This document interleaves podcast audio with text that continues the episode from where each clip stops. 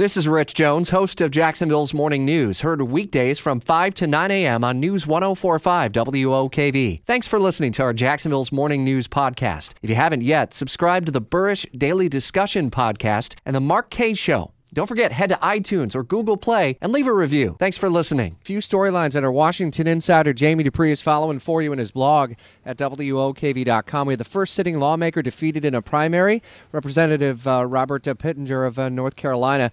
Won his primary two years ago by just 134 votes, but lost his rematch. And uh, we also saw in West Virginia, President Trump got what he wanted in West Virginia as the convicted coal baron Don Blankenship did not win the GOP nomination for the Senate. The president also got what he wanted and had been promising over and over again for the last couple of years or so withdrawal of the United States from the Iran deal. You heard his comments live on WOKV through the afternoon. Team coverage continues at the White House with Fox's John Decker. I guess it does lead to the question now of what does come next.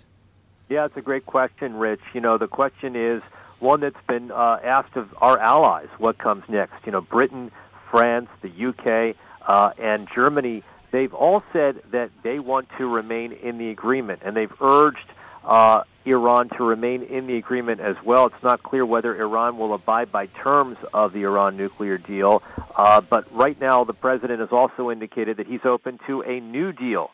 And Rich, Iran has already responded. They say they're not interested in a new deal. They want it, they want the deal that the U.S. signed, uh, the deal that uh, was signed back in 2015, and the actions that the president took yesterday, criticized heavily uh, by many people, including former President Barack Obama, who put out a lengthy statement.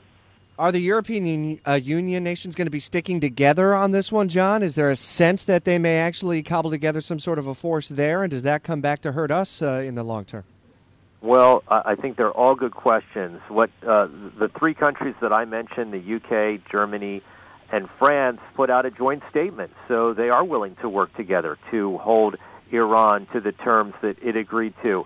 Uh, Iran, however, uh, may be having some second thoughts. After all, there are going to be some very harsh sanctions that will be placed uh, upon Iran, new sanctions as well as some of the old sanctions as well.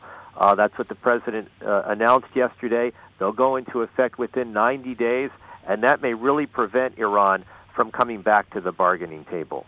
Here, John Decker's reports from the White House every day on WOKV. Our Washington insider Jamie Dupree with a deeper dive into the uh, decision made by the president announced on Iran and pulling out of the U.S. Uh, pulling the U.S. out of the uh, nuclear deal.